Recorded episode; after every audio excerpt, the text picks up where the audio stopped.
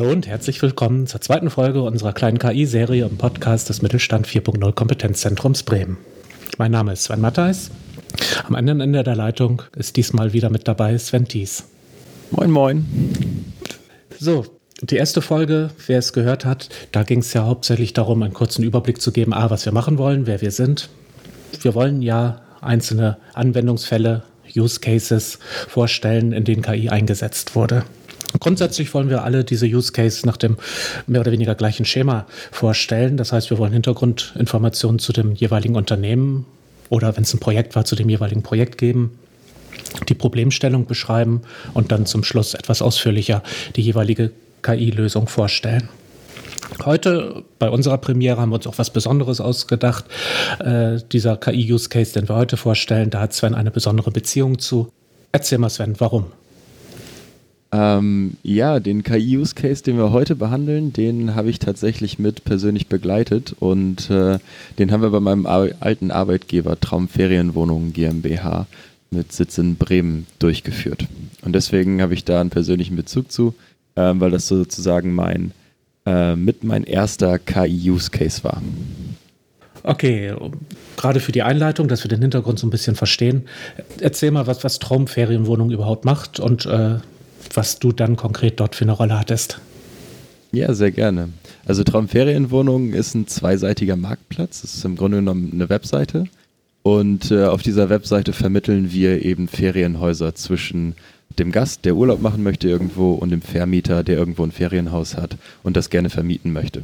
Also das ist so im Prinzip ganz ähnlich zu Airbnb, ähm, aber schon vom Geschäftsmodell her eher noch in, äh, in einer ähm, in der Nische, weil das nicht so das, Provisions, äh, das Provisionsmodell ist, sondern eher eine Flatrate für den Vermieter darstellt. Also du kannst äh, als Vermieter da hingehen und sagen, ey, ich bezahle äh, Betrag X für ein Jahr und dann habe ich da meine, mein Ferienhaus auf der Plattform. Ähm, und was TFW ebenfalls neben dem Geschäftsmodell noch von Airbnb unterscheidet, ist, dass es ein, äh, ein KMU ist, mit Sitz in Bremen, wie gesagt, äh, mit ungefähr 170 Mitarbeitern. Und ähm, ich habe da persönlich im äh, Data-Team gearbeitet. Wir waren da fünf beziehungsweise sechs Leute ähm, und wir waren äh, Dienstleister für die verschiedenen Kollegen im Bereich Sales, im Bereich Marketing und im Bereich äh, Service, Kundenservice. Mhm. Äh, da ihr schon so ein Data-Team hattet, äh, hattet ihr auch dann guten Überblick und Zugriff auf die Daten. Wie seid ihr denn darauf gekommen, dass man KI überhaupt nehmen kann und dann als nächstes wie, wie ihr KI dort eingesetzt habt. Ähm, ja, also TFWs höchstes Ziel, also auf Basis dieses Geschäftsmodells, was, ähm, was TFW hat, ist, den Vermieter zufriedenzustellen, weil die letztendlich auch äh, das Geld äh, in das Unternehmen hineinbringen. Und wenn die zufrieden sind, dann äh, verlängern die ihre Flatrate, also sozusagen Flatrate, die äh, besteht darin aus einem einjährigen Vertrag und der muss aber aktiv vom Vermieter verlängert werden. Das heißt, irgendwann äh, kommt eine E-Mail, eine Erinnerungs-E-Mail, bitte verlängern Sie oder wollen Sie noch weiter mit uns äh, zusammenarbeiten. Und das machen nicht alle, aber das machen viele. Und äh, dadurch ergibt sich äh, die Kernkennzahl, die äh, wir bei Traumferienwohnungen hatten, nämlich die Verlängerungsquote. Also wie groß ist der Anteil der Kunden, die, diese, die diesen Vertrag tatsächlich verlängern. Und der, die Verlängerungsquote ist direkt mit dem Umsatz verknüpft, also entsprechend äh, sehr, sehr wichtig, auch auf Finance-Seite. Und die Verbesserung dieser Verlängerungsquote, das ist die höchste Unternehmens, das hat für das Unternehmen die höchste Relevanz. Okay, ähm, kannst du nochmal die konkrete Fragestellung, die ihr dort als Team hattet, formulieren? Äh, für uns war die Frage, wie können wir die Verlängerungsquote mit Hilfe von KI verbessern? Okay, jetzt mal so grundsätzlich, wenn du empfehlen müsstest, wie andere Unternehmen KI-Use-Cases auswählen sollten, würdest du sagen, sich die wichtigste Unternehmensmetrik herauszusuchen und dort anzusetzen, ist ein gutes Vorgehen? Hm, erstmal ist das ein guter Ansatzpunkt, ja. Also grundsätzlich gibt es meines Erachtens zwei Herangehensweisen, ähm, wie man KI-Use-Cases definiert. Auf der einen Seite hat man den problemorientierten Ansatz. Das heißt, man stellt sich die Frage, wie können wir ein Problem was im Business existiert oder was in verschiedenen äh, Bereichen existiert, mit Daten bzw. KI lösen. Äh, und auf der anderen Seite datenorientiert. Und da stellt man sich die Frage, wie, äh, welche Daten haben wir und wie können wir diese nutzen, um irgendwie dem Business zuträglich zu sein. Äh, und aus meiner Erfahrung, beziehungsweise mein persönliches Gusto, ist da eher der problembasierte Ansatz, weil du da direkt von vornherein den Bezug zum Business hast. Du hast direkt ein Problem, was du löst und im Grunde genommen ist das halt auch die Aufgabe von einem Data-Team, beziehungsweise von Daten und von KI an sich, ähm, dass man dem Business in der Zielerreichung äh, unterstützt, beziehungsweise hilft. Mhm. Verstehe ich. Um jetzt zu eurem konkreten KI-Use-Case zurückzukehren, wie sah denn euer Lösungsansatz dafür aus? Ähm, der Lösungsansatz war so, dass wir im Grunde genommen die, die Verlängerungsquote besagt ja, dass der, dass der Anteil der Kunden, die ihren Einjahresvertrag verlängern. Äh, und um die zu verbessern, müssen wir Kündigungen verhindern. Das heißt also, die Frage, die wir uns gestellt haben, wie können wir das eigentlich anstellen? Und äh, im Grunde genommen haben wir dann äh, ergründet, wer kündigt und warum und darauf basieren dann persönliche Gespräche äh, mit dem Kunden geführt, um äh, dem zu verhindern, dass der Kunde kündigen wird in Zukunft. Mhm. Und wo kommt da jetzt KI ins Spiel? Äh, das KI-System, das wir gebaut haben, äh, sagt vorher, wer in dreimonatigen Kündigung, drei Monaten kündigen wird und warum diejenigen kündigen wird. Und auf Basis dieser Vorhersage, auf Basis dieser ähm, Entscheidung, beziehungsweise auf Basis dieser Vorhersage können wir erst äh, dem Customer Support sagen, ruft mal bitte die und diejenigen an. Die werden wahrscheinlich kündigen. Die sind jetzt noch unser Kunde, aber die werden kündigen. Und wenn das KI-System entsprechend noch sagt, warum diesejenigen Kunden, kündigen werden, dann können die auch direkt den Kunden ansprechen und sagen, hey, ihr seid wohl nicht ganz zufrieden mit unserem Service äh, beziehungsweise mit unserer Leistung, können wir euch irgendwas anbieten, damit ihr doch bleibt. Hm. Und was sind dann für euch die Voraussetzungen gewesen, um solch ein KI-System zu bauen? Also auf, als erstes ist sehr, sehr wichtig, äh, eng zusammenzuarbeiten mit dem Kundensupport, weil die das Expertenwissen haben um den Kunden und wie er sich auf unserer Plattform wohlfühlt etc. Das heißt, danach müssen wir auch dieses KI-System designen und je nachdem anpassen ähm, auf unser, auf unser Businessmodell.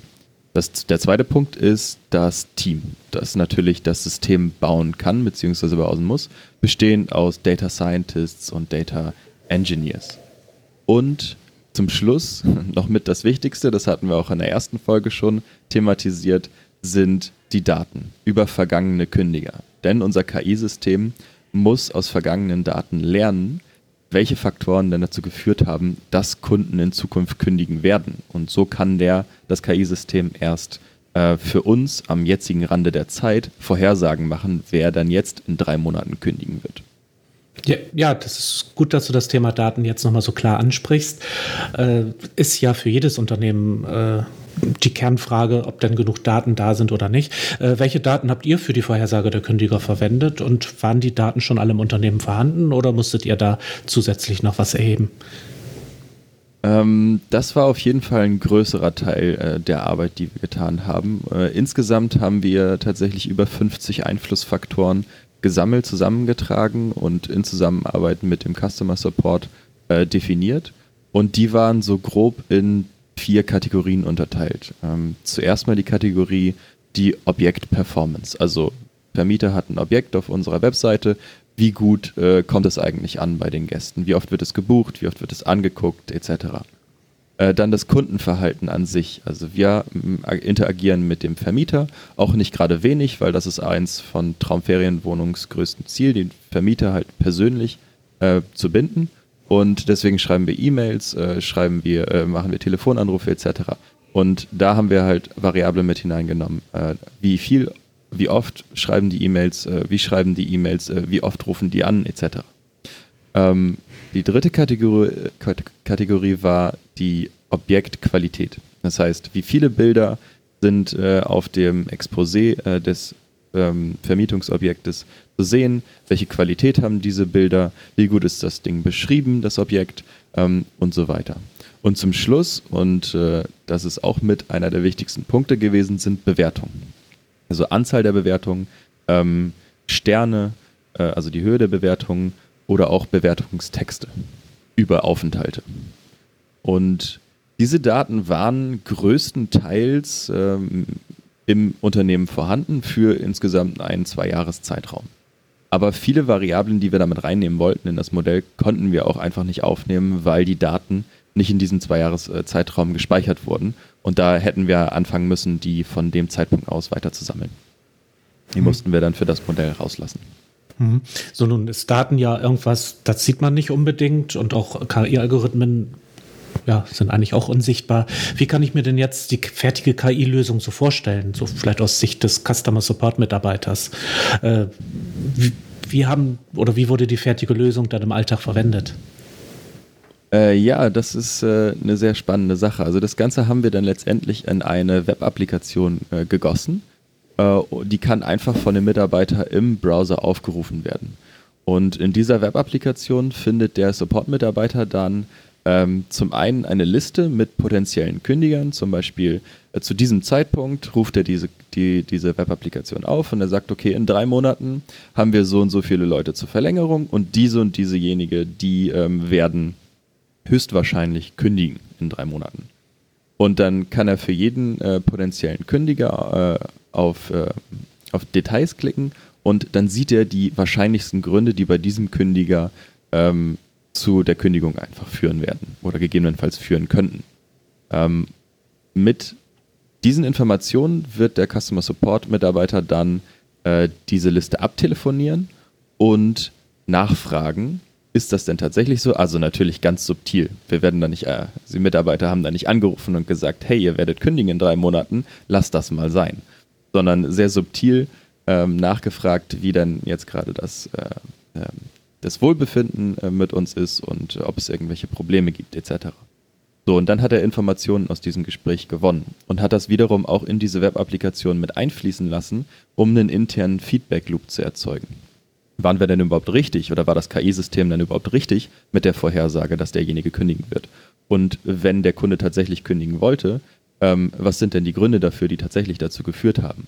Sodass wir das KI-System auch immer wieder neu reevaluieren können und verbessern können. Und wenn der Customer, äh, Customer Service Mitarbeiter dann äh, herausgefunden hat, dass derjenige Kunden wollen, kündigen wollen würde in drei Monaten, dann hat er ihm ein Angebot gemacht, ähm, wie man gegebenenfalls dafür sorgen kann, dass er noch ein Jahr weiter mit uns zusammenarbeiten wird. Wenn man diese Gründe, warum er kündigen würde, dann beeinflussen kann. Manchmal sind das auch Gründe, ähm, dass derjenige Vermieter in Rente geht und deswegen einfach die äh, die Wohnung verkauft und deswegen nicht weiter vermieten will, dann kann man einfach nichts machen. Aber wenn das Sachen sind, die, ähm, die wir beeinflussen können, dann äh, haben wir auch ein Angebot gemacht, wie man dann gegebenenfalls das, äh, das präventieren kann, dass derjenige kündigt. Ja, das waren jetzt ja schon schöne Detailinformationen. Ähm, mit diesem Podcast oder mit dieser Serie versuchen wir ja äh, einfach ein paar Beispiele anschaulich so rüberzubringen, dass auch äh, die, die es hören, etwas davon lernen können. So eine Frage, ähm, die ich mir oft stelle, ist, ähm, ob Lösungen, die gebaut werden, wie in eurem Fall jetzt, ob die auch einfach auf andere KMUs oder andere Unternehmen übertragen werden können. Und wenn ja, gibt es dabei was Spezielles zu beachten? Äh, ja, auf jeden Fall. Also das kann relativ gut übertragen werden.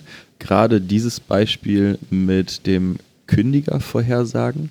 Das setzt natürlich voraus, dass äh, das Geschäftsmodell so gestaltet ist, dass man Kunden hat mit befristeten Verträgen und die äh, irgendwie in Zukunft diese Verträge kündigen könnten. Und dann ist eine relevante Fragestellung in diesem Businessmodell, okay, wer kündigt denn und warum? Deswegen, also inhaltlich kann man das äh, fast eins zu eins auch auf andere, auch KMUs natürlich, äh, übertragen.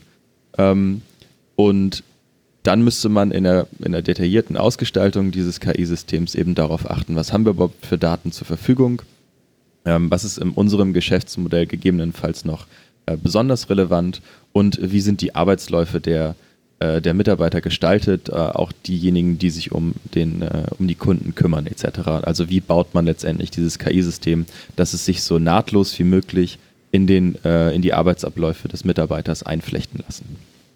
Wie habt ihr dann den Erfolg des KI-Systems gemessen? Dafür haben wir einfach äh, eigentlich zwei Dimensionen gehabt. Also die erste sind äh, so, so, mehr oder weniger softe Kennzahlen, die wir nicht direkt gemessen haben, aber wir haben deutliches Feedback gekriegt, dass äh, die Support-Mitarbeiter äh, insbesondere ähm, die Zeiten, also die, die, sich die Zeiten für Kundenanrufe deutlich effizienter einteilen konnten, beziehungsweise deutlich, deutlich effizienterer Einsatz ähm, der Mitarbeiter stattgefunden hat und deren Tätigkeiten. Und was wir ebenfalls als Feedback zurückbekommen haben, war die Kundenzufriedenheit, die dadurch gestiegen ist, weil wir insbesondere die, in Anführungszeichen, Problemfälle ähm, getargetet haben und uns um die gekümmert haben und auch sehr gezielt, sodass das nicht ähm, ganz viel von anderen, ähm, von, von Nicht-Problemfällen ähm, abzwackt derzeit, sondern sehr, sehr speziell, weil wir einfach genau gezielt wissen, ähm, wer gern kündigen könnte und wer nicht. Und auf der anderen Dimension haben wir gemessen, natürlich, ähm, wir hatten Kosten, der durch den Einsatz der Infrastruktur und durch Personalkosten entstehen. Und auf der anderen Seite, was hat uns das eigentlich finanziell gebracht? Und finanziell auf der, äh, auf der Erfolgsseite steht, dass wir ähm, durch höhere Verlängerungsquote einfach den Umsatz äh, weiter gesteigert haben. Und äh, wir hatten einen, äh, Kosten, die durchaus überschaubar sind. Ich glaube, die ersten, das erste, die ersten Prototypen hatten wir so nach, ich glaube, vier, fünf Monaten im Einsatz, beziehungsweise fünf Monaten, ja genau, fünf Monaten im Einsatz. Und insgesamt haben wir dann äh, ausgerechnet, dass nach acht Monaten bereits Break-Even erreicht wurde. Also nach acht Monaten, nachdem der erste Prototyp gelaufen ist, ähm, haben wir schon Break-Even erzielt und das läppert sich natürlich in, in Zukunft weiter. Ja, Sven, vielen Dank. Das waren jetzt eine Menge sehr interessanter Informationen. Äh, ich persönlich würde jetzt sagen, an der Stelle können und müssen wir Schluss machen. Hast du noch irgendwas, was du ergänzen müsstest? Hm, wir haben ja heute relativ viel über den Use Case an sich geredet. Ähm, wer noch zusätzliche äh, Detailinformationen über das KI-System, vielleicht äh, äh, die Mathematik oder äh, die Technik, die dahinter steckt, haben möchte, oder wer daran interessiert ist, einmal zu erfahren, ob äh, so ein KI-System oder generell ein äh, anderes KI-System, was vielleicht bekannt ist, für sein KMU gegebenenfalls anwendbar ist oder implementiert werden kann, der kann sich sehr, sehr gerne an uns wenden. Wir sind da bereit, ähm, äh, noch mehrere Informationen und Hintergrundinformationen und Detailinformationen zu geben. Danke, dass du darauf hingewiesen hast. Äh, ergänzen kann ich. Die Adresse äh, der Webseite ist kompetenzzentrum-bremen.digital. Schauen Sie da vorbei. Neben jeder Menge interessanter Informationen zur Digitalisierung finden Sie da auch die weiteren Podcast-Folgen und eine Möglichkeit, uns zu kontaktieren. So, Sven, dann danke ich dir. Verabschiede mich. Ja, vielen Dank dir auch. Bis zum nächsten Mal. Bis zum nächsten Mal auch an alle, die uns zuhören. Bleiben Sie uns treu und vor allen Dingen bleiben Sie interessiert.